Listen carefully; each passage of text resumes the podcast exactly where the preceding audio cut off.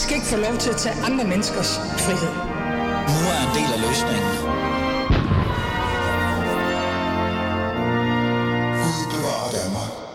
Ja, Gud bevarer Danmark, og jeg tror faktisk, vi skal virkelig sige Gud bevarer et eller andet, måske eventuelt mig i den her time, som vi går i gang med nu. Fordi det, vi skal tale om, det er universiteterne, eller i hvert fald fremtidens uddannelser. Fordi et generelt opgør eller nytænkning, det er i hvert fald det, jeg vil mene, at den danske uddannelsessystem er muligvis under opsejling. Det sker på baggrund af, at færre søger ind på erhvervs- og produktionsuddannelserne, og flere søger ind eller søger hen imod gymnasier og universiteter. Men det kan også godt være, og uha, nu bliver det farligt. Det kan også godt være, at vi bare er kommet til et sted i en tid, hvor vi skal genoverveje, om vi har for mange eller for lidt akademikere, praktikanter eller et eller andet, jeg ved ikke engang, hvad jeg kalder dem, praktisk erfaring, erhvervsuddannelser osv. osv. Det vil sige bare en generel tilgang til vores erhverv og vores uddannelser. Det er i hvert fald en debat, der begynder nu, fordi ligegyldigt hvad, så vil regeringen i hvert fald forsøge at gøre noget ved det her. De har lanceret en, et, en idé om at forbedre kandidaten. De kalder det at forbedre kandidaten. Jeg ved det jo ikke, jeg skal finde ud af det. Og lægger så også op til den her diskussion, den her debat, den her samtale om andre ting uden for og inden for uddannelsesområderne. I dette afsnit af Alice Fæderland vil jeg forsøge og ja, forsøg at blive klogere på, hvad det egentlig er op og ned, som vi har øh, at i det her, som også har fået mange akademikere og universitetsuddannede til at blive rigtig vrede over. Det her med, skal vi egentlig genoverveje vores uddannelser, og hvordan står det egentlig til på universiteterne? Det bliver interessant, fordi jeg har faktisk sat mig for at lære og reflektere lidt, øh, om jeg må det, om jeg er klog nok til det, for jeg er jo ikke universitetsuddannet. Det finder vi ud af nu.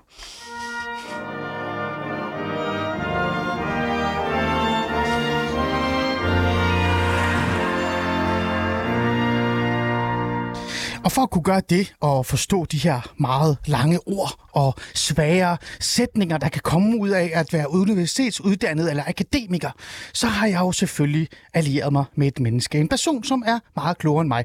Eller det er han faktisk, tror jeg, lige været. Stinus, velkommen til. Mange tak. Stinus Lindgren, du er tidligere folketingsmedlem for Alternativet. For Radikale Venstre. Fra det Radikale Venstre, undskyld. Det er fordi, jeg lige har haft en alternativ ind. Undskyld. Fra Radikale Venstre. Øh, og der havde du ordførerskaberne. Ja, der var jeg forskningsordfører blandt meget andet. Mm. Men du er også øh, veluddannet. Kan man ikke sige det? Kan du lige fortælle lidt, hvilket miljø du kommer fra? Jo, men altså, jeg, øh, inden jeg endte ind på borgen, havde jeg jo et rigtigt arbejde. Jeg er Ph.D. i øh, bioinformatik og har arbejdet som forsker i, i rigtig mange år, både på universiteter i Danmark og i udlandet, øh, også ude i det private erhvervsliv, øh, inden jeg så blev valgt til Folketinget i 2019. Mm. Okay, godt. Hvad laver du egentlig nu? Diskuterer universitetsuddannelser på SoMe. Fantastisk. På Twitter. Et fantastisk sted.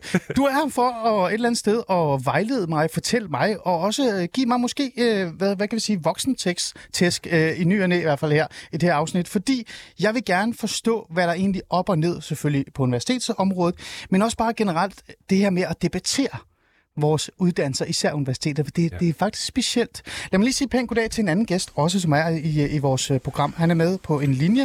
Øh, Rasmus, kan du høre mig? Ja. Godt. Rasmus øh, Lund Nielsen, du er folketingsmedlem for Moderaterne, og så øh, er du, hvilken ordførerskab er det, du har? Jeg er undervisningsordfører, børneordfører, trivselsordfører og psykiatriordfører. Godt. Grunden til, at jeg siger det, Rasmus, det er jo fordi, det er med, med at du, det er jo ikke 100% dit eget ordførerskab, du repræsenterer. Det er jo lidt mere din egen øh, visioner og holdninger, men også måske en, en vision og holdning for og det at være moderat i forhold til det område. Er det ikke rigtigt?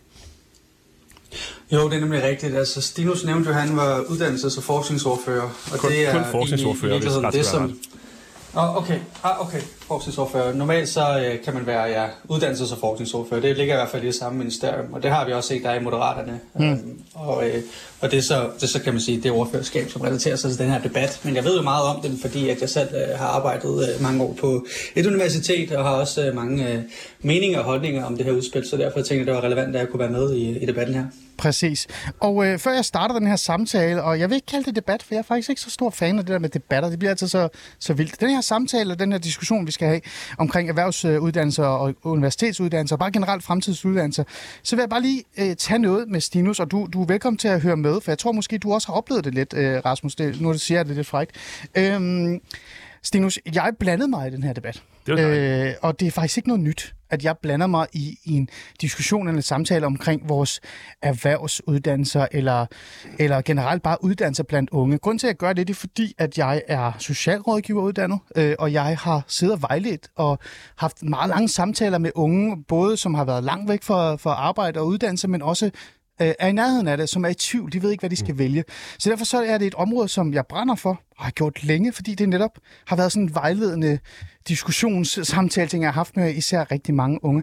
Jeg blandede mig i den her debat og skrev en meget polemisk, det ved jeg jo godt, for det er jo et debatindlæg, det er jo det, det hedder, at være deltager i en offentlig debat, klumme med øh, overskriften, som var lidt fræk om, at, lad os bare gøre det kort, at det godt kan være en hyggeklub i ny at gå på universitetet, især jo med humaniora og statskundskaber, og det godt også kan være lidt et sted for middelklassens curlingbørn.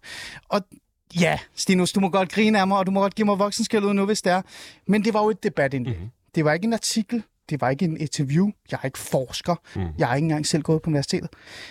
Ved du, hvad der overraskede mig, Stinus? Nej. Det overraskede mig, at selvom min, min debatindlæg var skarp og kantet, og jeg tænkte, da jeg skrev den, at det her, det er øh, imod nogen, eller over for nogen, som er ressourcestærke, som er dygtige, som er debattørløsne, og faktisk har fået en uddannelse i debat, kunne man nærmest sige, ikke? at de reagerede så, hvad kan vi sige, øh, så øh, på individniveau. Mm-hmm. Altså, de blev jo vrede. For det første blev de vrede over, at jeg deltager i debatten omkring universitetet, fordi jeg er ikke selv universitetsuddannet.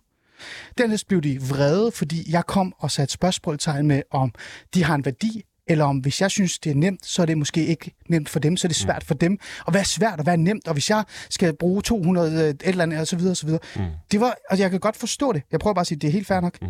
Men det gik også så langt til, at jeg lagde mærke til, at de fleste af dem, som sikkert er akademikere, nok ikke engang havde læst min klumme, men besluttede sig for at kritisere den, og faktisk brugt deres ytringsfrihed til at ytre sig omkring, at der sagde, at måske burde jeg ikke have ytringsfrihed. Måske burde jeg endda fyres på den her radiostation. Det er Hvad ret tænker du om det egentlig? Jamen, det er da fuldstændig skævt. Altså, alle skal selvfølgelig kunne blande sig i debatten her. Øh, jeg må sige, jeg har ikke læst dit uh, debatindlæg, fordi det var bag betalingsmur. Men jeg læste dit, uh, din Facebook-opdatering ud fra, at det var nogenlunde samme budskab, der var i de to. Ej, der var noget mere nuanceret Det går i debatten. ja, ja, men altså, det, det var det, jeg kunne læse i hvert fald. Øhm, jeg har ikke set de kommentarer, du har fået, men det er jo ret vildt. Altså, det, det har jeg oplevet meget tit. Ikke på det her område, men øh, nu jeg siddet på sundhedsområdet og corona tidligere. Der kan jeg love dig for, at man får nogle... Øh, Ja, altså, verbale jeg sad også og tænkte, åh oh, gud, er jeg, har jeg skrevet et integrations- og udlændinge-debatindlæg, eller hvad er det, der er sket? Stinus, hvorfor er det, at det her område på en eller anden måde øh, er meget præget af, at det er kun akademikere, der må deltage i samtalen omkring, hvordan erhvervs- Mm. og ikke erhvervsuddannelser på universitetet skal være, men også sådan en, en, en, sådan en du skal ikke være der, fordi det er os, der har løsningerne. Hvorfor er det sådan? Det burde det da heller ikke være. Altså, det har jeg ikke oplevet på min egen væg, øh, og jeg er ked af, hvis du har oplevet det, for det er jo helt, forkert. Jamen, jeg spørger generelt. Jeg spørger generelt. Mit gæt vil være i den her sammenhæng, at øh, du har skrevet indlægget på et tidspunkt, hvor debatten jo har kørt i noget tid.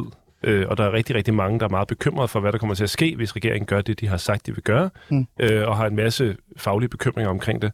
Øh, og så skriver du noget, og så reagerer folk på det, og så kommer der sikkert en masse af den, øh, Mm. den bekymring, den vrede, som de har oplevet over nogle uger, og det kommer så til at gå ud over dig. Og det er jo selvfølgelig ikke i orden. Og det der med at sige, at du ikke må udtale dig, eller ikke skal, altså, skal fyres og sådan det er jo fuldstændig skævt. Selvfølgelig skal du kunne blande dig i debatten. Mm. Mm. Det, det er dit job. Prøv, jeg er vant til det her. Som sagt, jeg har deltaget i den offentlige debat i noget tid og skrevet om udlænding, mm. integrationsområdet og sundhedsområdet. Der er også, ikke? Altså, Jamen, så har du prøvet det, der er værre. jeg er blevet ringet op af folk øh, midt om natten og sagt, hvis jeg ikke kan sørge for, at de kan få en førtidspension, så begår de selvmord. Ikke? Øh, altså, og, og, det var ikke, da jeg var socialrådgiver, det var da jeg deltaget i den offentlige debat. Så jeg var sådan lidt, okay, jeg håber, du er okay. Og det, det var ja, ja. bare, så jeg, er jo vant til det. Jeg, jeg Mm, mm. grinede jo en lille smule af den her reaktion.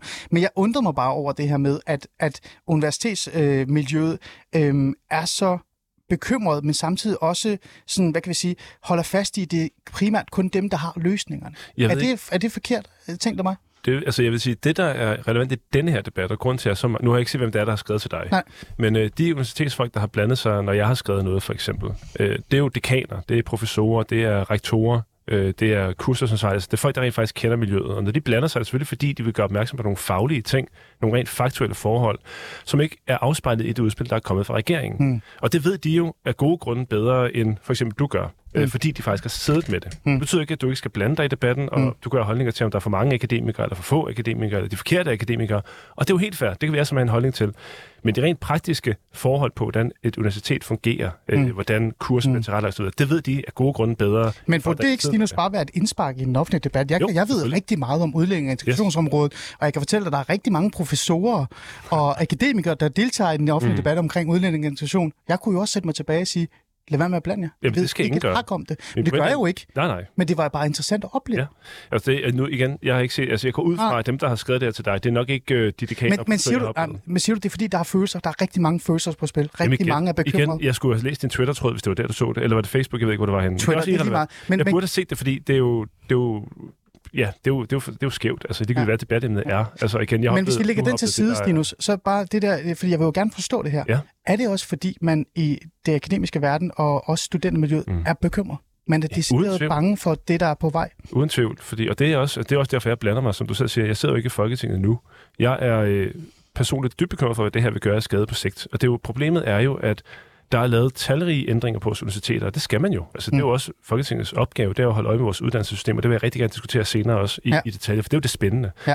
Men når der kommer et tiltag på ryggen af adskillige reformer på universitetsområdet, som først nu begynder rigtig at afspejle sig i optag og i dimittentledighed og alle de her ting, og om man så vil gøre noget, som alle mm. faglige folk advarer imod, så er det klart, at folk bliver bekymret, fordi hvad betyder det her for vores faglighed? Hvad betyder det for studerende? Hvad betyder det for vores ah. faglige miljøer på sigt? Mm. Og når man så føler, at det her bliver trummet igennem, fordi man jo man har besluttet på forhånd, hvad det er, man vil gøre, mm. øh, hvordan man så vil gøre det i praksis, det må man tage bagefter, det er også, hvis man skal være i akademikerjargon, den forkerte vej at gøre det. Mm. Altså normalt så laver man jo ikke konklusion på forhånd, så siger man, hvad er problemet? Lad os beskrive, mm. hvad problemet er, og så finde en løsning. Mm. Her har man jo omvendt sagt, løsningen er at halvere en stor del af vores kandidatuddannelse, og så prøve at finde en eller anden problem, mm. der kan passe ind i det bagefter.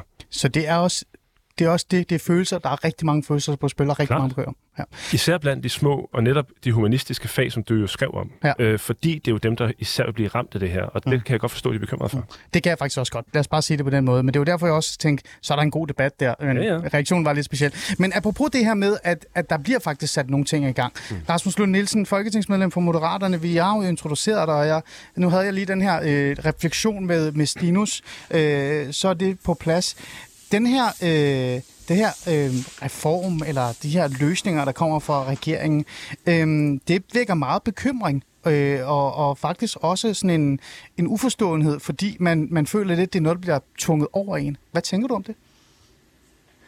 Det tænker jeg da egentlig øh, rammer lidt forbi målet, fordi at, øh, nu siger Stinus, at man allerede ligesom har konklusionen og har besluttet, hvad der skal ske, og det er jeg egentlig ret uenig i, fordi at det er jo kun et udspil, der er lagt frem og øh, det skal jo forhandles med for det første Folketingets resterende partier, og øh, hvor mange der bliver omlagt, om det er 50 procent eller om det er færre. Det er jo slet ikke besluttet endnu overhovedet. Og derudover så bliver det jo øh, en inddragelse med netop universiteterne. Både nu er vi jo øh, i dialog med dem, men så sandelig jo også, når vi så kommer frem til et endeligt resultat, så skal det jo implementeres i, i en forankring i øh, kandidatudvalg, som det kan kaldes. Ikke? Og det betyder jo, at øh, det bliver bestående af både universiteter, men også studerende og erhvervsliv. Øh, så det er jo, det er jo øh, dem, der så der kan komme til at præge det. Så det er jo slet ikke besluttet, hvordan det kommer til at være. Det er jo ikke rigtigt, at der er nogen, der bliver trukket noget ned overhovedet. Hmm. Stinus?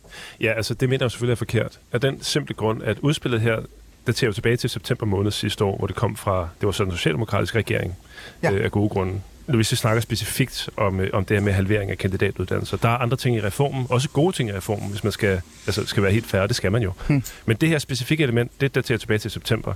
Og allerede dengang blev det kritiseret. Øh, jeg gjorde det selv, jeg kritiserede også valgkampen, og det er sådan set det samme, jeg siger nu. Ja. Øh, grunden til, at, at du har selvfølgelig ret, Rasmus, formelt set, så skal det jo selvfølgelig forhandles med de andre partier. Vi ved jo også godt, at vi har en fler, øh, flertalsregering, som det er lige nu. Hmm. Så om i kunne jo i princippet bare gøre det her, hvis det er det, I vil. Hmm. Og alt peger på, at det er det, I vil. Og det er det, der vækker bekymring. Jeg håber, jeg håber da inderligt, jeg tager fejl. Jeg håber da, at der bliver lyttet. Jeg håber da, at ministeren tager øh, bestik alle de øh, kritikpunkter, der kommer nu og rent faktisk siger, okay, måske er det her en virkelig dårlig idé, når nu alle folk, der arbejder på området, siger, at det er en skidt idé. Hmm. Det kan jeg da håbe på. Hmm. Men faktisk er det ikke umiddelbart det, der ligger i den måde, debatten kører på. Det er ikke det, ministeren giver udtryk for. Det er ikke det, de forskellige folketingsmedlemmer fra regeringspartierne siger. Øh, og så kan jeg godt forstå, at bekymringen er der. Hmm. Rasmus, hvad tænker du?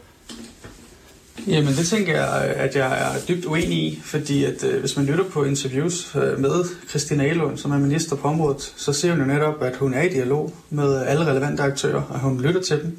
Og vi har så sandelig også tænkt os at lytte til de andre partier i Folketinget. Så øh, jeg, jeg er ret sikker på, at det, det bliver en bred aftale.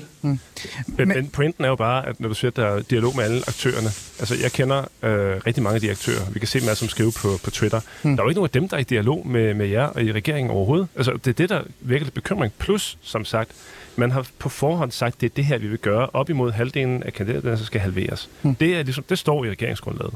Og så er det rigtigt, op imod halvdelen. Det kunne jo være 0%, hvis vi er heldige. Mm.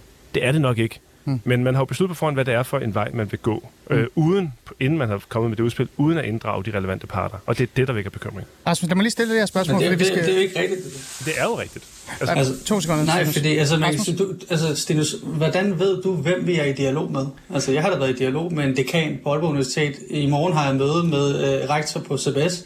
Altså, vi holder os det hele tiden ja. i dialog er, er med alle relevante at aktører. den dialog, du har nu, det er efter udspillet er kommet, det er efter regeringsgrundlaget. Altså, det du ville have haft, altså, du ville have haft, at man skulle have talt med så mange som muligt, før man kom med en idé om... Det, man jo burde sige, det var, og det er jo det, vi har savnet, øh, også fra ministeren, også i alle interviews, jeg har læst med hende siden og hørt med hende siden, Ja. det er, hvad er det egentlig for et problem, man vil løse? Det er jo den måde, man normalt gør det på. Vi siger, vi har et problem X, lad os sætte os ned og finde ud af, hvad løsningen er. Her har man sagt, vi vil skære halvdelen af kandidatuddannelserne, Hmm. Og så må man finde ud af bagefter, hvorfor vi vil gøre det. Og der er jo forskellige bud derude, og vi kan jo godt se, altså hvis man kigger lidt dybere i det, og kender det oprindelige udspil fra september, så ved vi godt hvorfor. Hmm. Det handler om arbejdsudbud, det handler om ikke andet. Stinus, øh, et øjeblik. Øh, Rasmus, øh, er det rigtigt forstået, at, at man ikke har vidst, hvilken intentioner og hvilken drømme, hvilken ønsker regeringen har øh, på for eksempel erhvervs- og uddannelses- og universitetsområdet osv. osv.? Eller er det sådan været meget åbent og klart?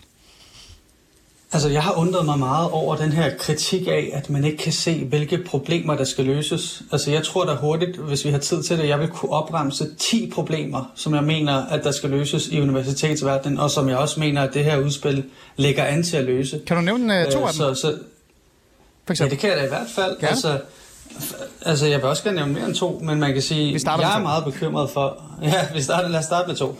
Altså, jeg har en bekymring over, at for mange studerende bliver presset ind i det samme system. Og det gælder jo i virkeligheden altså både på universitetet, men også på andre typer uddannelse. Og, men det er særlig relevant på universiteterne, fordi vi jo siden 90 er gået til en tredobling. Ikke? Øh, Det var 10 procent eller sådan lignende der i 90. Men øh, 10 til tog 12 procent, ja. Ja. Nu er det, Ja, og nu er det jo tæt på 30 procent. Ja. Så det, vi taler om en tredobling her. Det er en ret stor procentdel af en årgang, der kommer på universitetet. Men selve uddannelserne er ikke blevet ændret i den periode. Øh, ikke i forhold til, at, at man faktisk kan vælge nogle forskellige artede kandidatuddannelser. Hvis man nu for eksempel er en studerende, jeg har jo selv undervist på CBS for eksempel, som jeg stadigvæk er ekstern lektor på.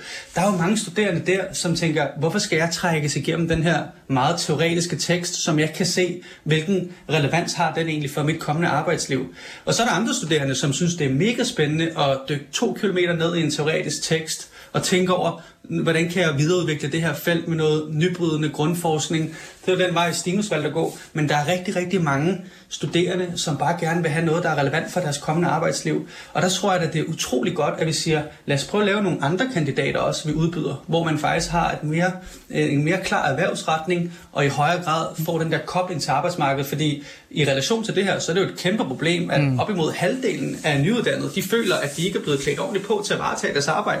Jeg har min egen praksis som psykologer, særligt med, med stressbehandling som fokus. Og, og et sted i livet, hvor man virkelig oplever stress, så er det i det første arbejde, man får, fordi man ikke føler, at man har kompetencerne til at overkomme de krav, man bliver stillet. Det skal vi have gjort noget ved, og det er et af de problemer, som det her Rasmus? potentielt kan løse. Ja, lad os lige tage det. Lad os, Efteruddannelse lad os, er lukket land, hvis Rasmus, du nævne en anden en også. Ja, det må du gerne. Den kommer vi ind på. Lad os lige tage dem stille og roligt, for jeg synes også, den er, den er in- interessant, øh, Stinus. Det, det, som Rasmus nævner her, det er jo også den der konkrete samtale, jeg også gerne vil have i forhold til, har vi egentlig, altså er vi nået et sted, hvor vi har for mange akademikere? Det betyder ikke, at de ikke har værdi. Det var også en af de sjove ting, jeg mødte øh, på Twitter. Det var sådan lidt, så er det fordi, jeg siger, at de ikke har værdi. Overhovedet ikke. De har kæmpe værdi, og de er vigtige. Men er vi et sted, hvor vi har for mange akademikere? 30 procent er meget.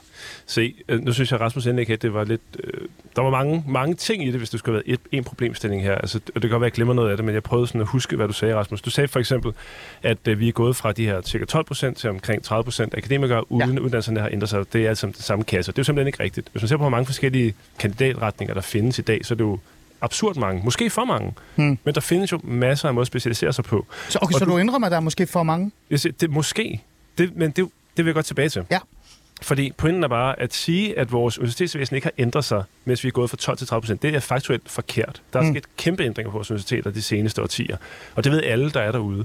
Både i forhold til erhvervsretning, i forhold til, altså så som i går var der for eksempel øh, dage, hvor man kunne møde forskellige firmaer og virksomheder Mm. og finde ud af, hvad er det, du vil med din uddannelse. Ja. Så det, det gør man, og det gør man mere i dag, end man gjorde måske i 90'erne. Mm. Øh, så der er sket rigtig, rigtig meget, øh, Mm. og der er masser af muligheder. Det er jo ikke sådan, at hvis du starter på en uddannelse, så går alle i fuldstændig samme retning. Altså, det er jo, det er jo forkert. Det er jo slet ikke rigtigt. Mm. Og især når man snakker om kandidaten, hvor du specialiserer dig, der er jo der, der, man går i den retning, man finder interessant. Mm.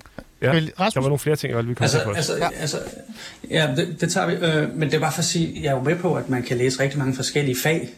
Men det er jo ikke det, jeg anholder. Jeg anholder, at uanset hvilket fag du læser, om du vælger at læse nanoteknologi, eller psykologi, eller egypto- egyptologi, eller et eller andet andet, altså så øh, var de jo uanset hvad fem år. Og det er jo det, der er problemet. Og de er alle sammen Hvorfor er det meget et problem? mod noget Hvorfor er det et problem? forskningsmæssigt. Fordi Og hvorfor det, skal det det, sidste er så lang tid simpelthen læse ikke rigtigt. Det er jo som, faktuelt som forkert at sige, at de er rettet imod forskning. Det er forskningsbaseret uddannelse. Det betyder, at den uddannelse, du får, den undervisning, du får, er baseret på den nyeste forskning inden for det område, du læser. Men det betyder ikke, at når du er Mm. kandidat, så går du i forskningsretningen. Det er simpelthen forkert, og jeg har hørt alle gentage det fra den forrige forskningsminister til den nuværende. Så det er forkert? Andre. Det er forkert. Hmm. En kandidat er ikke en forskningsuddannelse. Det er det ikke. Det er en Hmm. forskningsbaseret uddannelse. Hvis du vil være forsker, så skal du, som jeg og andre har Hmm. gjort, tage en PhD kan det være... ovenpå. Sten, nu spørger jeg øh, og Rasmus, du må godt øh, øh, svare lige om lidt. Nu spørger jeg bare lige... Mm. Jeg skal også lære, ikke? Det var det, du er. Det jo øh, kan det være, at det er fordi, at man altså, i selve undervisningen har mere fokus på teorier og refleksion, end konkret noget, man kan bruge ude på arbejdsmarkedet? Men det peger tallene jo ikke på. Altså, jeg spørger, jeg, spørger, jeg er nysgerrig, jeg spørger. Det, det er jo et godt spørgsmål, fordi Ja. jeg vil sige, det der mangler, altså det er præcis det, jeg var inde på, det er at Ja. sige, okay, er problemet, at hvis nu regeringen for eksempel siger, at der er for mange akademikere, vi mener simpelthen, at det er for mange, at 30 procent af en årgang går Mm. på universitetet. Fair nok, det er en holdning, man kan have. Mm. Så det at sige, det er problemet, hvordan løser vi det? Mm. Og så vil jeg, hvis, hvis man køber den præmis, at det er for mange, så Mm. sige, okay, løsningen er ikke at gøre vores kandidater dårligere, det er at lave færre gode kandidater. Altså simpelthen skære Men er det ikke det, man gør? At man Nej, det er ikke det, man specialiserer kandidaterne? Det man jo gør her er, at man, og det er jo det alle folk siger, at hvis du ja. laver en etårig kandidat, så for det første, så kan du ikke nå at blive klar til det, der kommer bagefter. Det tager tid at fordybe sig, det tager tid, at, at den viden, du skal opbygge, lærer sig. Og det er jo først under speciale, du reelt sidder og arbejder med det her Mm. materiale. Og det er det, alle de videnstunge virksomheder har brug for. Ah. Og du kunne høre også bare i går, da der var høring i Folketinget, Mm. øh, og i debatten Ja, tidligere, ja. alle, alle virksomheder, alle interesseorganisationer siger, det kan godt være, det er en god idé, men vores område, der har vi brug for de toårige. Mm. Det er rigtigt. Jeg har så faktisk også hørt med. Og jeg forstod noget, selvom jeg ikke var universitetsuddannet. Øh, Rasmus, hvad, hvad tænker du om det her? Altså, fordi øh, han siger, at man skal ned. Jeg er faktisk lidt i tvivl. Ret mig gerne øh, og hjælp mig her. Man skal da ikke ned, gør man? Øh, er det ikke det samme budget? Jeg, jeg, jeg, Nej, men det, det, Jo, jo. det- Lad Rasmus mål på budget, så får man jo faktisk mål, mål på budget, så får man jo faktisk mere universitetsuddannelse efter det her.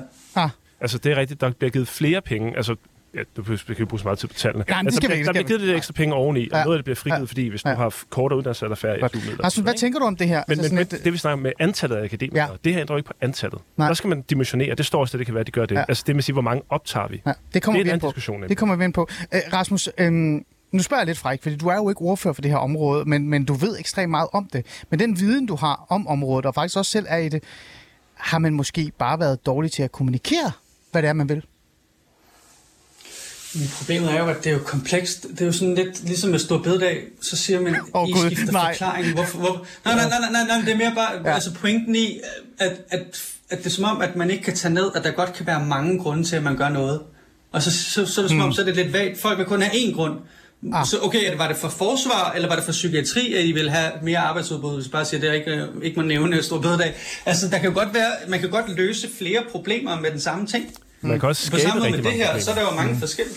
Men, Jeg kan ikke se, hvilke problemer der bliver skabt ved, at vi udbyder en ny øh, uddannelse ved siden af den gamle. Det er jo ikke fordi, at den gamle forsvinder. problemer. Hvis ikke du kan Der vil se det... stadigvæk være nogen, der kan tage Jeg, det. jeg ved jo, øh, øh, at, at du har fået rigtig mange input, blandt andet fordi du har kommenteret på min tråd, og tak fordi du blander dig i debatten. Der er rigtig, rigtig mange, der har peget på helt konkrete problemer, som dukker op, hvis man gør det her. Øh, så hvis du ikke er opmærksom på problemer, det her skaber, så burde du gå tilbage og genlæse nogle af de ting, for der er rigtig mange, der peger på noget. Mm. Og jeg vil sige, altså noget af det, altså jeg køber ikke præmissen her. Altså, hvis, hvis der er for mange akademikere, lad os bare sige det, så løser det her jo ikke det problem. Det gør bare, at vi får lige så mange, men dårligere uddannede akademikere, og det er der ikke rigtig nogen, der vil have. Så skulle man hellere være åben omkring... Men der er jo nogen, der siger, at vi har lidt, ikke lidt, men i visse fag, i visse områder, nu prøver jeg at være Ja. ikke, så du kan Ja. hjælpe mig her, Ja, ja. at vi faktisk får et, et dårligere produkt, end vi tidligere havde. Jeg har ikke fakta på det. mange. Jeg har ikke, ja, præcis. Fordi vi har Ja. optaget for mange, og vi har for få timer, Mhm. mm-hmm. end det man burde have. K- Altså, kvaliteten er ikke ja. god nok. Vi skal have mere kvalitet, flere ja. timer. Se, og der- derfor så har vi et produkt, som faktisk ikke er godt nok. Er det ikke fair nok, at man så går og siger, det skal vi gøre bedre? Det er jo det, regeringen også ligger lidt op til. Bortset fra, at det gør det værre, men jeg er enig i, at hvis, hvis man nu... Hvis, lad os igen, det er det, det, det, præcis den her diskussion, man skulle have haft før. Ikke sige, Jamen, er der for mange akademikere, så lad os... Jeg prøvede, men jeg fik at vide, at jeg måtte ikke selv være med i den. er for dårlig, Ja. ja. jamen, så lad os diskutere det. Er der nogle uddannelser, som fører Ah. direkte ud i opstød, så lad os kigge på dem. Men at lave den her grønthøster-ting, hvor vi siger, at vi tager mm. 50 procent af uddannelserne og fjerner et år på kandidaten, øh, fordi det har vi besluttet, vi vil gøre, mm. og så prøve bagefter at finde på, hvordan det kan løse nogle problemer. Det, det, den køber jeg simpelthen ikke. Lad os bare Rasmus. Rasmus, øh, hvad tænker du om det? Men for det første, den her, det her udspil har jo ikke noget at gøre med, om der er for mange akademikere eller ej. Og det er jo også, synes jeg, en klar forskel fra Men det var der selv, der bragte det op kom før. fra Socialdemokratiet. spurgte om, hvad det løste. Nej, jeg har, ikke, jeg har ikke sagt noget om, at vi skulle have færre akademikere. Så det gik var ikke 12 det, der var til 30. pointen. Det var, okay, så forstår jeg Øh, ikke. Stinus, et øjeblik. Ja, Rasmus? om, om, så, lad, mig- så, lad mig bare, så lad mig bare lige gentage. Ja. Pointen er, at det antal akademikere, vi har nu, bliver alle sammen presset ind i det samme system. Og det er en meget, meget stor procentdel af en årgang, der nu læser en universitetsuddannelse. Og det synes jeg ikke skal være en, en mindre procentdel, hvis du spørger mig personligt.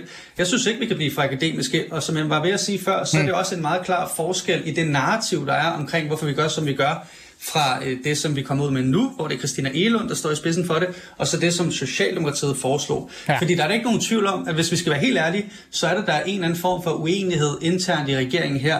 Øh, apropos mange grunde til, at man kan gøre det samme. Mm. Der er der ikke nogen tvivl om, at Socialdemokratiet, de læner sig der mere hen i retning af at tænke, at det her det handler om også at fremme nogle andre typer uddannelser end de akademiske, såsom mm. erhvervsuddannelserne mm. osv.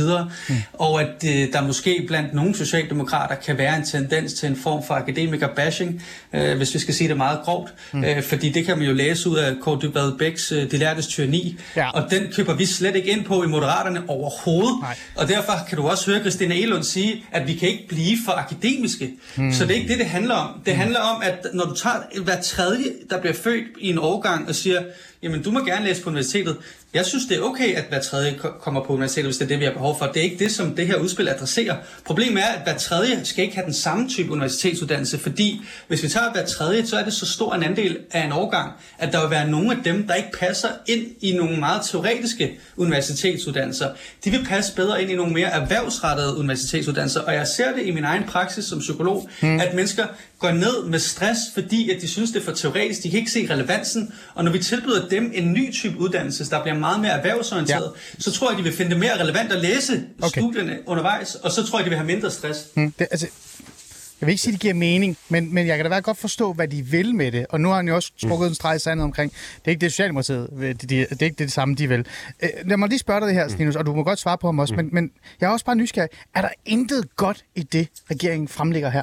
Altså den der idé om, at lad os nu prøve at specialisere lidt mere vores kandidatuddannelse, lad os nu prøve at forhøje øh, kvaliteten. Det kan godt være, at du er så uenig om, det er den måde, man skal gøre på. Er, der ikke, er, der ikke, er det ikke godt, de i det mindste rusker lidt i, i, i det her træ? Der er gode ting i reformudspillet, men der er kun dårlige ting at sige om det her konkrete forslag om at halvere kandidatuddannelserne. Ah, okay. okay. Og det, og det, men jeg anerkender, at der er, der er... Du halverer halvdelen. Ah, Okay, du går fra 2 til 1,25. Ja. Ja. Og det, altså, med, og Lad os, lad os holde os... står- øh, Lad os, ja. Ja. Det, det med at gøre Nå, det for mig er det faktisk helt afgørende. Men det For var jo det, helt, samme, helt S afgørende. foreslog. Til den her debat har vi også haft på, på Twitter, Rasmus. Ja. At, og det, det kunne jeg godt tænke mig, nu du er her, at du kan svare på. Fordi du siger, at jeres argumenter i Moderaterne for at gå ind på det her, er nogle andre end S øh, har. Færre nok, partier er forskellige. Mm. Men det, jeg stadigvæk ikke forstår, det er, hvis vi snakker om det her specifikke forslag, mm. så er det jo præcis det samme, som S foreslog i september, hvor jeg synes, det var en dårlig idé. Og jeg forstår simpelthen ikke, hvorfor det nu er en god idé. Men er det ikke at halvere varigheden? Var det det samme? Ja, altså det de foreslog, Det altså det halvere. S foreslog i september øh, sidste år, Ja. ja. 2022, Okay. det var at gå fra 1 til 1,25. Altså det her med, at du Ja. får to semester, så skal du skrive din opgave hen over sommerferien. Ah. Altså præcis det samme som det, der ligger i udspillet nu. Okay. Og de kaldte det bare en, men det var det, altså det, Ja. det samme, der står. Det er bare så vores lytter var med. Øh, øh, Rasmus, ja. ja. hvad tænker du det? Jamen jeg tænker, at nu spurgte du før omkring kommunikation, mm. og der er ikke nogen tvivl om, at Socialdemokratiet, de havde ikke en særlig god ko- kommunikation omkring deres udspil i efteråret. Det var på et tidspunkt, hvor jeg ikke var i politik. Der havde jeg min, øh, min psykologvirksomhed, som, som kunne være ret travl. Øh, så, så jeg læste ikke i dybden, hvad præcis er det, de vil. Øh, til gengæld læste jeg det, der hedder Danmark kan mere 3. Mm. Og i den, der nævner de ikke noget specifikt om, øh, hvordan skal det egentlig se ud. De nævnte bare, at det skulle være et år. Og når man bare lige tager det ned, så tænker man, altså jeg tænker i hvert fald, det lyder meget komprimeret.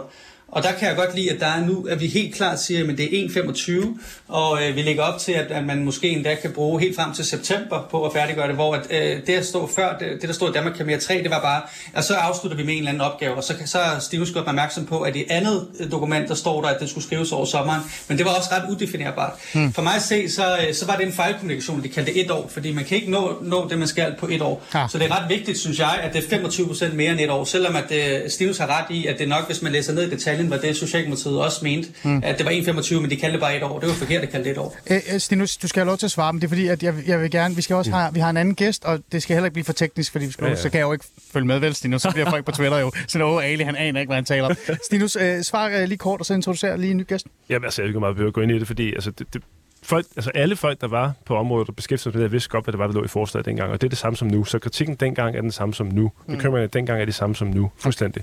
Og så vil jeg godt lige igen sige det her med, med det med at gå fra universitetet til, til erhvervsliv. Det er rigtigt, at en stor andel af de studerende synes, det er svært.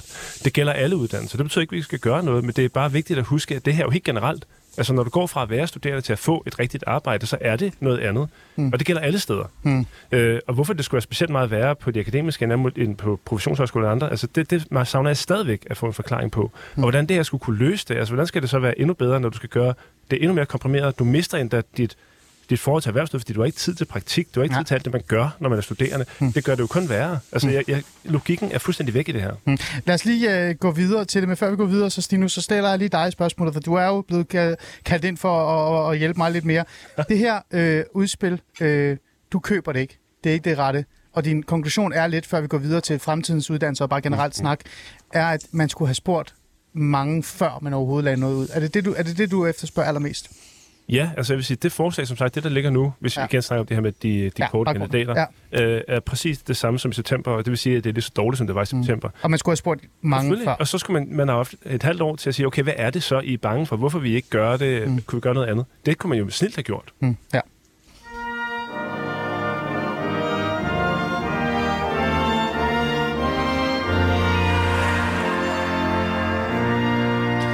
I lytter til Alis Fæderland, og mit navn er Ali Amin Ali, og jeg taler om erhvervsuddannelser, uddannelser, universiteter og fremtidsuddannelser, men også det her generelle, specifikke udspil, der er kommet fra regeringen i forhold til, mm.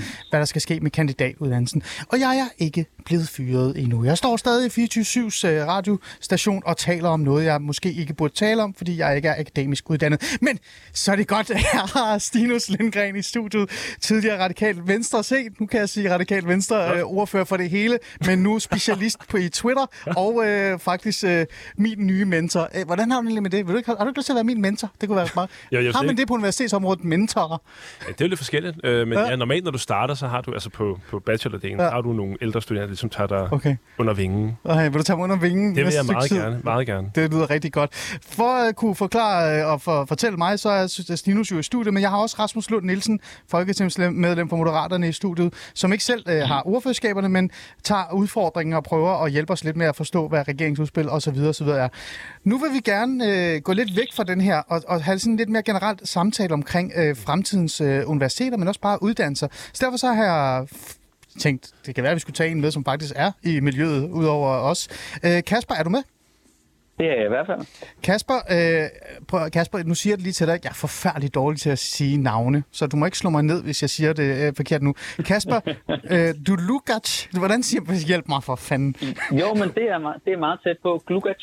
Glugac, ja. Det er jo russisk, så det skal man øh, ah. være lidt stille med i de her dage, okay. men øh, du det ret godt. Lad os bare sige, det er ukrainsk, fordi så bliver du rigtig stor, øh, på, bliver meget populær. Du er formand for Frit Forum København, og jeg har taget dig med i studiet, fordi jeg tænkte, det er sgu meget sjovt, at, at, at, at Stinus skal forholde sig til folk, der han har været op og skændes med på Twitter, fordi det er jo der, akademikerne er i virkeligheden. øhm, I den første halve time, der har vi snakket om det her med reformerne og, øh, og, og hvad regeringen reelt vil. Jeg synes faktisk, at nogle af de ting, Rasmus siger, giver god mening. Jeg synes også, det er noget af det, Stinus siger, giver god mening. Hvad er bare lige kort din generelle sådan, lige holdning til den reform, der er kommet, før vi går videre? Jamen, jeg synes jo, der fra et studerende perspektiv er, øh, er rigtig mange gode øh, elementer i det.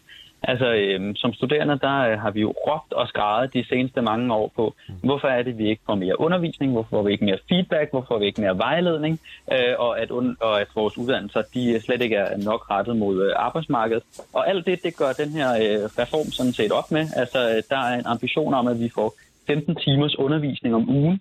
Altså, nogle steder, der betyder det jo en fordobling mm. af undervisningstiden. Det er jo fuldstændig vildt. Mm. Og vi nu endelig kommer til at kunne få, øh, få feedback og kommer til at få mere, øh, mere mm. erhvervsrettet øh, mm. øh, undervisning. Så se, fra det synspunkt, der er vi som studerende bare mega glade. Mm. Nu er du jo også øh, socialdemokrat, ikke? Øh, og, og, og det skal vi også lige huske, og en del af Frit Forum. Øh, hvad tænker du så om dem og de studerende, som faktisk er bekymrede og, øh, er, og mener, at det her det er det modsatte af det, du siger? Hvis vi nu er, prøver vi lige, læg den kasket fra dig. Hvad tænker du om det?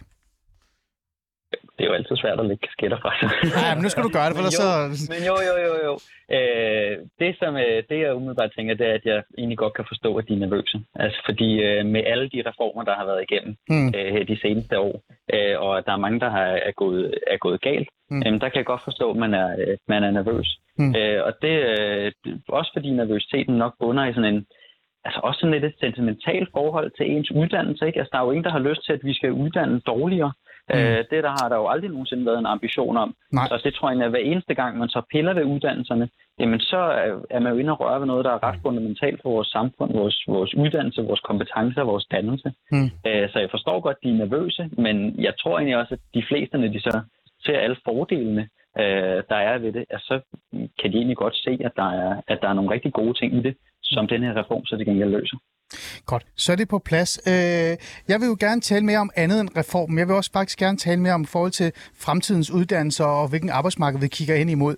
Øh, Stinus, du var jo inde på det der med, kan vi have for mange eller for lidt akademikere? Det var faktisk mig.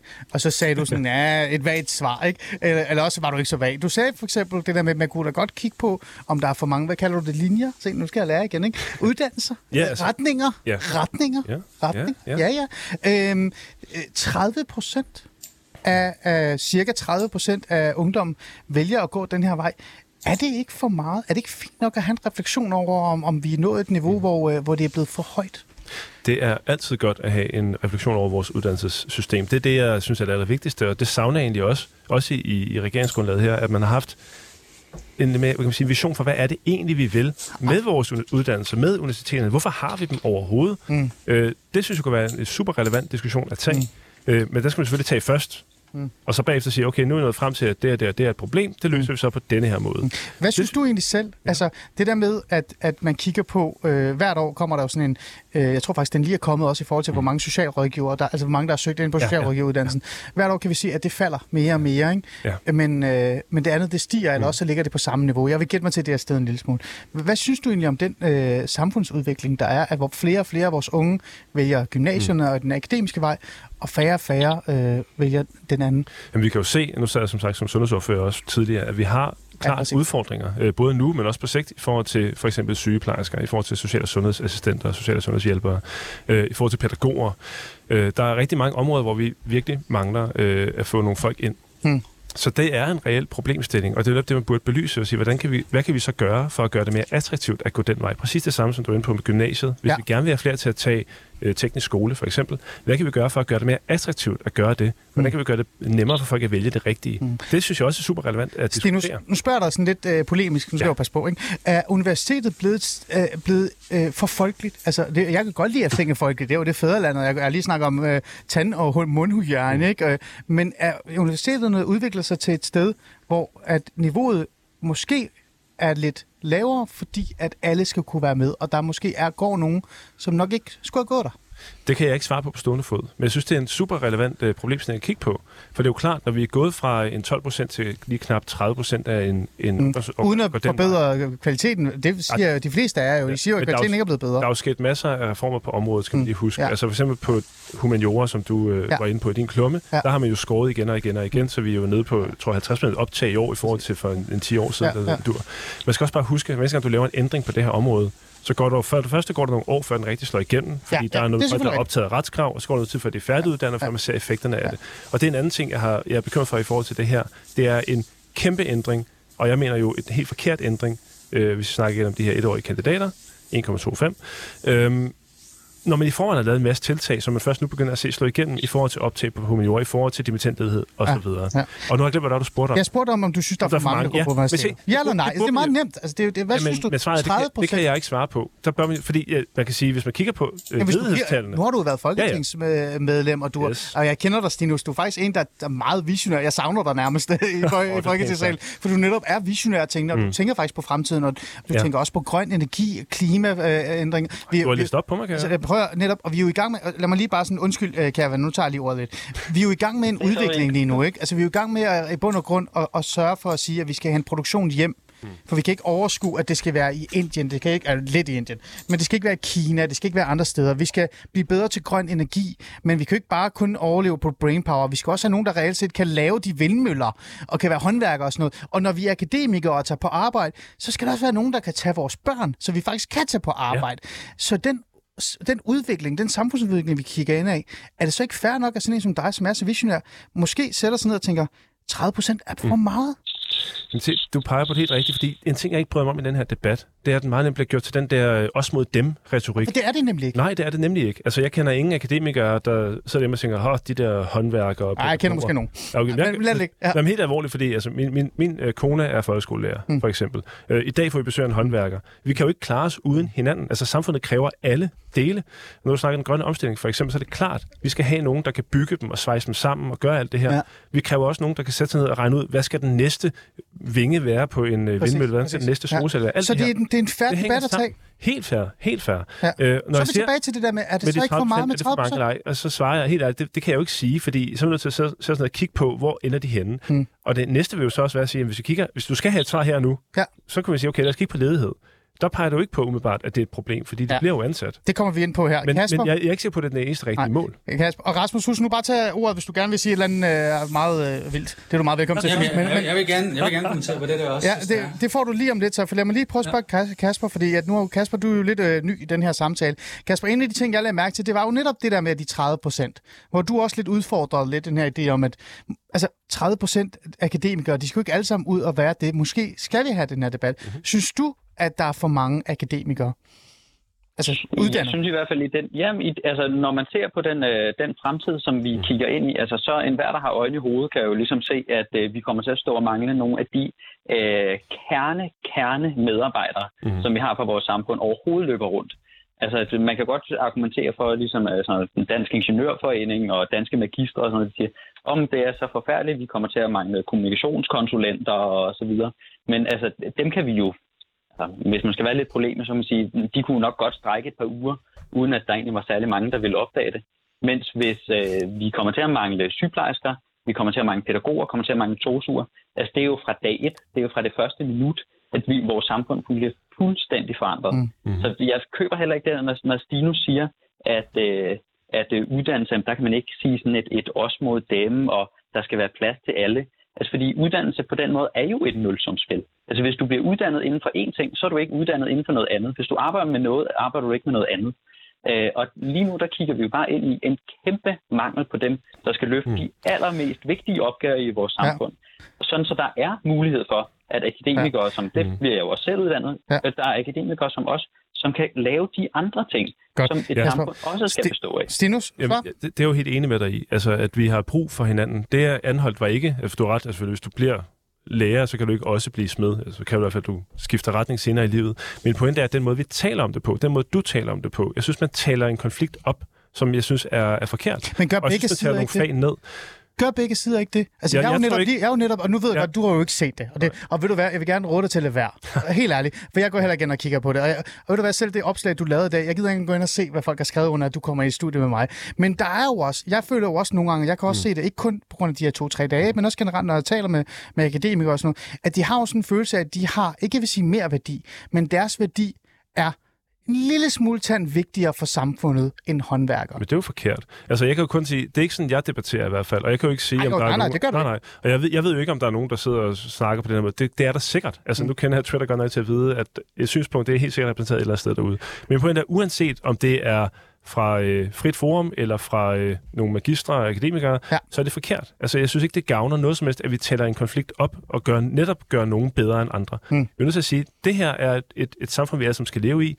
Jeg, som akademiker, har selvfølgelig brug for, at der er nogen, som du selv var inde på, nogen Ja. til, jeg kan aflevere mit barn hos om morgenen, mm. nogen, der kan undervise mine børn i skolen, øh, nogen, der kommer og hjælpe mig, hvis der går hul i taget. Ja. Det har jeg jo brug for. Selvfølgelig har jeg det. Og det er derfor, når du siger de 30 procent, om det er for mange eller for få, det kræver jo, at vi sætter os ned og laver en grundig analyse af det. For at Mm. se, hvad er det? Fordi hvis det, så vil jeg hellere sige, hvis, hvis, hvis det er for mange, hvis vi køber den præmis, mm. så lav færre. Mm. Mm. Det vil være meget, meget bedre, end at gå ind og ændre på hele den der struktur, vi har. Og det er jo en af er de ting, som jeg allermest, ja, allermest vil tale om, og det er jo en af de ting, jeg også allerede vil kigge ind i. Øh, Rasmus, hvad, hvad tænker du om den her øh, debat? Fordi du sagde også lige før, at du mener jo ikke, at der kan være for lidt øh, akademikere, men samtidig, altså 30 procent er rigtig højt, mens alt andet falder, og vi kigger også ind i en, en, en verden, som er anderledes. Altså, i første omgang, så handler det her udspil jo ikke om antallet af akademikere, som jeg nævnte før, så det skal vi lige holde Nej. fast i. Øhm, Vi er men, over i den øh, generelle Kasper, Kasper, Kasper har jo ret i, at øh, for så vidt er det jo et nulsumspil i den øh, betydning, at du, som Stinus også var inde på, det er svært både at være lærer og smed. Øhm, så, men, men når det så er sagt, så adresserer det her jo udspil jo også, at øh, vi potentielt faktisk kan løfte erhvervsuddannelserne, fordi at det jo frigiver 1,3 milliarder til at gøre dem mere attraktive og gøre dem bedre. Og man må bare sige, at erhvervsuddannelserne altså, og håndværkerne, de bliver jo fremtidens helte, hvad angår den grønne omstilling. Det er jo dem, der kommer til at danne fortrop i den, netop som Stenus var inde på, der skal øh, være nogle vindmøller, der skal bygges og, og, og installeres osv., nogle, ja. øh, nogle kabler, kabler, der skal svejses osv. osv. Og, og jeg er også meget bekymret for manglen på pædagoger for den sags skyld. Og alt det her, det frigiver det her udspil jo faktisk et proveny, som mm. kan bruges til at løfte de andre uddannelser. Og det jeg vil sige til Kasper i forhold til nulsumspillet, det er, ja. at vi har jo særligt øje på de 45.000 unge, som hverken er i uddannelse eller arbejde. Det er rigtigt. Det er jo dem, som vi ser, vores regeringsgrundlag handler jo i høj grad om, hvordan kan vi få dem ind på blandt andet erhvervsuddannelserne, som de måske vil passe godt mm. til. Øhm, og det kan vi jo gøre ved at bruge den der 1,3 milliarder, vi frigiver ved det her udspil til at løfte erhvervsuddannelserne. Det er derfor, det, her, det er kun et udspil 1 ud af 3 inde på uddannelsesområdet. Mm. Godt, så er det på plads. Kasper, jeg trækker lige dig tilbage her i samtalen, fordi Stinus og Rasmus, de får masser af god taletid alligevel. Øh, det gør du sikkert også. Du er jo akademiker. Øh, prøv at høre, Kasper. Øh, den her generelle debat og samtale omkring vores fremtidige uddannelse, det er den, der præger mig allermest. Nu skrev jeg et, et polemisk, sjovt debatindlæg, som jeg griner lidt over, for jeg tænkte, de her ressourcestærke akademikere, de, de, så får de lidt en højere, så giver de en højere tilbage. Dem blev sådan meget personligt. Men det ændrer jo ikke rigtigt på det der med, vi skal jo have den der fremtidige snak. Hvad med det her med optagelseskrav? Nu sidder vi og snakker om kandidatuddannelse og sådan nogle ting. Men hvad med to ting, som jeg tænker på?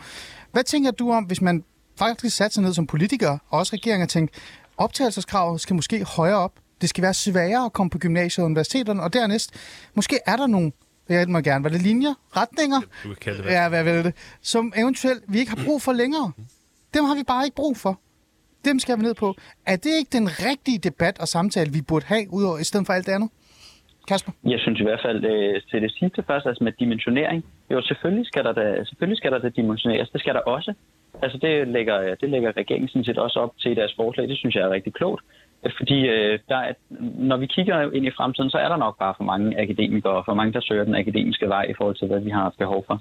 Men i forhold til optage øh, systemet, der tror jeg, at man, man måske bliver fanget en lille smule for meget i sin akademikerboble, hvis man bare tænker, at man, så er det bare op med karaktererne, og så øh, må det være dem, der, dem, der Mm. får de højeste karakterer, der så skal, Interessant. der Ja, så hvorfor? skal søge den vej. Fordi, Hvorfor, Kasper? Jamen, fordi der er det jo dem, der, der rammer du dem, som øh, kommer ind på uddannelser, og igennem deres uddannelse udvikler sig, og Mm. mm. bryder med den øh, sociale arv, de har. Mm. Øh, og i forvejen så er øh, universiteterne, de løfter 0% af den, øh, det ansvar, de har i forhold til at få folk ud af, den, øh, øh, ud af deres sociale arv. 0 Der er procent, det er meget lavt. få- Nej, men der er så få programmer i, øh, på universiteterne, der løfter folk ud af, ud, ud af deres Ah, sociale arv. Det bliver Yes. overhovedet ikke fokuseret på det. Mm. Øhm, øh, og hvor den her reform jo øh, omvendt, den giver jo så netop mere feedback, den giver tid til dialog, Mm. giver tid til diskussion, tid til din underviser, sådan, så der er den der Mm. mulighed for, at man kan øh, få en ekstra... øh, Men du hilser, ekstra men. Kasper, du hilser den der, du kaldte det et rigtig flot akademikerne, hvad var det, du brugte?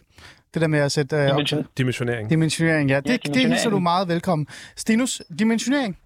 Er du klar på så- det? Øh, Jeg kan godt jeg, pege på nogle humaniora-linjer, vi godt kan... som, som jeg og alle andre, der, der arbejder på det her område, har sagt, hellere det. Hellere gå ind og dimensionere hårdere. Hellere gå ind og lukke retninger, end at lave det her, øh, synes jeg, fuldstændig tåbelige forslag med at halvere vores... Som sådan nu er et ud af tre eller fire, der kan jo komme. Jamen, det er fordi, det her konkrete element Ja. altså, altså, i sig selv, og og det mener jeg dybt fra mit hjerte, Ja. ja. vil være så skadeligt på sigt, at Mm. man skal alt andet end det. Hmm. Hellere Men færre og bedre Den har vi taget, end og det er jeg faktisk enig i, og jeg vil ønske, at jeg havde en time mere, så kunne vi gå lidt mere ind i Det hænger sammen, det er derfor, jeg er nødt til at bringe det op. det, er, for, det forstår jeg faktisk godt, men, men du tænker faktisk, Må det jeg- der med at kigge på linjerne... Ja, to sekunder, Rasmus. Det, det vil faktisk være en bedre debat at have nu. Men, øh, klart, hellere det. Hellere det. Rasmus? Jamen, altså, Stinus gør det samme, som aktørerne gør i universitetsverdenen. Og det, de gør, det er, at de fuldstændig forlader ringen for at skyggebokse med et forvrænget billede af, hvad det er, vi vil. Altså, de taler om massakre og andre ting, en halvering, det er en dybt bekymrende for vores fremtid osv. Det, der sker, når man går fra to år til 1,25, det er, at man i princippet på mange kandidater i hvert fald svarer det til, at du udskyder to valgfag og gør specialet lidt mindre. Det er jo det, vi skal huske på. Det er jo ikke kun at, halvere. For det første er ikke en halvering. For det andet, så lægger vi jo op til, at vi gør efteruddannelse til noget, som mm. alle måske ikke kan få adgang til. Mm. Og det betyder jo bare, at de valgfag, der ligger på kandidaten, dem kan du så tage, mens du er i arbejde, og faktisk ved, oh, hvad er det egentlig for nogle valgfag, jeg har behov for? Fair og dermed bliver det mere relevant. Jeg prøver, I to, Stinus han markerer også nu, og, og Rasmus, det er jo vigtigt, det I siger nu. Den her debat burde jo nærmest køre. Næste uge, så har vi to timer til det. Men det spørgsmål, jeg stillede, som var øh, det her generelle, som vi måske burde bruge mere tid på, der var det her med, burde vi bare kigge på at gøre universitetet og gymnasierne sværere at komme ind på, og færre linjer at, at vælge, altså kunne vælge mellem. Hvad tænker du om det, Rasmus? Er det, er det den rigtige debat, vi skal have? Jamen altså, vi har allerede gjort meget i forhold til dimensionering, som Stinus også nævnte før. Jeg tror, det er halvt så mange, der bliver optaget på humaniora, som Men for, burde vi gøre det få- mere, få siden. Ja, det kunne, man, det kunne man sagtens gøre. Øh, Det er helt klart, at vi skal sørge for at udbyde uddannelser, som er relevante for det behov, vi har på mm. arbejdsmarkedet. Det er derfor, det har forberedt til fremtiden, for vi får meget større behov for at hjemtage produktion til Danmark på grund af de geopolitiske spændinger, vi ser mm. med Kina og andre ting. Vi har troet, vi bare kunne have et videnssamfund, og så kunne Kina producere det hele. Det kommer vi ikke til at kunne. Mm. Så ja, vi bliver nødt til at ændre setup, men, men jeg er mere interesseret i at få de 45.000, der slet ikke er uddannet, eller i gang med noget, ind på arbejdsmarkedet, ind på uddannelsesområdet. Så behøver det ikke være et nulsumspil, hvor vi skal have færre akademikere. Hmm. Rasmus Nul Nielsen, folketingsmedlem for Moderaterne. En fornøjelse. Ja, jeg ser dig snart i studiet egentlig. Eller er det, er det kun sådan noget... Det er som om, at du er i Indien, hver gang jeg ringer. Kommer du snart i studiet? Jamen, jeg vil gerne love, at jeg kommer næste gang. Fantastisk. Tak for det, Rasmus. En fornøjelse at have dig med. Tusind tak. Øh, Kasper, jeg kan ikke sige dit mellemnavn. Ja. Jeg kan ikke sige det. Lukac. Jamen, det er også russisk. Jeg har ikke lyst til at sige det. Jeg holder med Ukraine. Kasper Stisen, formand for Frit Forum København. Tak, fordi du vil øh, være med. Øh, før du smutter, øh, er, du, er du forhåbningsfuld for universiteternes fremtid? Også, øh, også bare generelt øh, resten af uddannelses... Øh, hvad kan vi sige, paletten? Ja, det er jeg. Altså, det, jeg egentlig har størst bekymring om, det er måske dig, at du har valgt Stinus Lindgren som din uddannelsesvejleder. Det, øh, det kan jeg godt Er du bekymret for det? For, hvor mange, øh, ja, det er det. Er Bare der. roligt. Det er Jeg skal ud til Så, øh, Dansk ja, Metal hvis- Ungdom, Hvis, hvis, du Kasper. brug for, hvis du har brug for en ekstra, så øh, er der altid plads ikke, i frit forum. Prøv, jeg skal ud til Dansk Metal Ungdom snart, og det kan være, at I kan invitere mig ud til frit forum, så jeg også komme derind. Men jeg vil holde fast i Stinus, fordi han bruger så meget, så, så lange ord, jeg ikke kender, så det vil være fantastisk ham som mentor. Kasper, tusind tak, fordi du, du ville være med. Øh, Stinus, øh, jeg overlevede nærmest, øh, men vi kom jo frem til det, som jeg allermest bare glæder mig til at Mm. snakke om. Det er, hvad fanden er det egentlig, der skal ske med vores fremtidige uddannelser? For vi kan ikke Mm. undgå at tænke på det der med, hvordan vores, øh, reelt set vores etik og også moral også, øh, altså det der med, at vi gerne vil trække ting tilbage. Vi gider Mm. ikke at stole på Katar, vi gider ikke at have noget med, med Rusland at gøre, osv. osv. Kommer vi til at kigge ind i en fremtid, hvor de uddannelser, der er for eksempel på universitetet, nok ikke er der, eller det bliver sværere at komme ind om et par år? Hvis jeg må sige, noget af det, du peger på her, du er meget bekymret for det her med, med at du siger, at vi udflytter til Ja. andre dele af samfundet. Der sker ting i, i Østeuropa, vi ikke har set komme. Det peger netop på, hvorfor vi skal passe på med de små fag på humaniora. Det er, der sidder folk, der ved noget om de her ting. Mm. Man har brug for den specialiserede viden, og vi kan jo ikke vide, om det er det, vi har brug for i år, eller om fem år, eller Nå, om men ti år. stadig, kan, Så Stinus, men, Men- stadig generelt, du er visionær, det Ja. ved jeg, du er. Kigger vi ind i en tid, hvor vores uddannelser og vores universiteter, og også bare mm. De mennesker, der går på universitetet, kommer til at se anderledes ud? Det vil jeg bestemt ikke udelukke. Altså, jeg så hellere som sagt, at man tog færre og holdt fast i det høje niveau, vi har. Man skal bare synes, at jeg også skåret øh, massivt på især humaniora over mange, mange år. Mm. Øhm, så det er jo klart, at det, det slår igennem nu. Og det vil jeg da hellere. Hellere have gode kandidater, end at få nogen, som folk ikke har lyst til. Vi skal også lige huske, fordi jeg er inde i det med efteruddannelse, meget, meget vigtigt. Ja. Men regeringen selv peger jo på, at det er omkring 10 procent af de her kandidater, der vil tage efteruddannelse. Det er 10 rigtigt. procent. Og det vil sige, at det er et massivt videnstab, vi står overfor her. Mm. Mm. Og det savner jeg simpelthen, at man tager alvorligt. Stinus Lindgren, har jeg fattet noget overhovedet Det har du i høj grad, og du skal Okay. endelig, endelig blande dig. Bare roligt, Øh, øh, her, der er ingen, der kan stoppe mig for at blande mig den Nej, offentlige det er godt. Det, det er godt. jeg Du slår mig ikke som typen, der er sådan, ikke. Stinus Lindgren, en fornøjelse at have dig i studiet. Tak, for at du ville komme og tale med mig omkring den uddannelse. Tak fordi du Rasmus Lund Madsen, som altid, eller Rasmus Lund, tak for at du ville være med, og Kasper, også dig. Øh, det var det. Lad os se, om jeg stadig har et job øh, på tirsdag.